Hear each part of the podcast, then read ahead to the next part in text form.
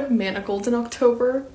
I'm laughing because if I don't laugh, I'm gonna cry. If you don't know what that is, it's a Hermione fanfic showing what would have happened if Voldemort won. So Voldemort won the war, Harry's dead, Ron is dead, the entire Order of the Phoenix is dead. The only person who's still alive is Hermione. Being kept in the Hogwarts dungeons and has been there for like over a year. Now, because of how many people died during the war, Voldemort decides that there needs to be a repopulation effort in order to bolster the magical population. And Hermione, having been so close to Harry Potter, is chosen basically as the face of the repopulation effort. So her and a bunch of other women prisoners are sold or just given to some of the big magical families to act as surrogates. So this is like The Handmaid's Tale meets a very dark alternative ending to Harry Potter. And Hermione ends up at the Malfoy household. If you've read this, you understand. If you haven't read this, I'm not to spoil anything. Just know that this is the most devastating story I've ever read in my entire life. No other piece of writing ever has made me feel so many emotions like in I guess it wasn't a short time. It's like 2000 pages. I can't I can't explain. I can't explain at all. I have not had a single coherent thought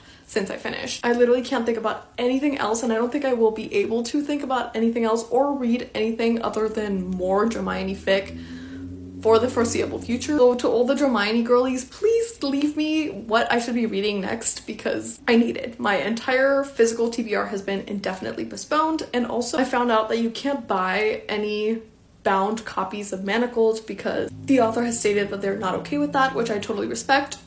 it just means I have to develop a new skill because I will own a physical copy and I have absolutely no delusions that someone's gonna send me one. So I am going to bind my own copy. So stick around for that because I will do it. I promise.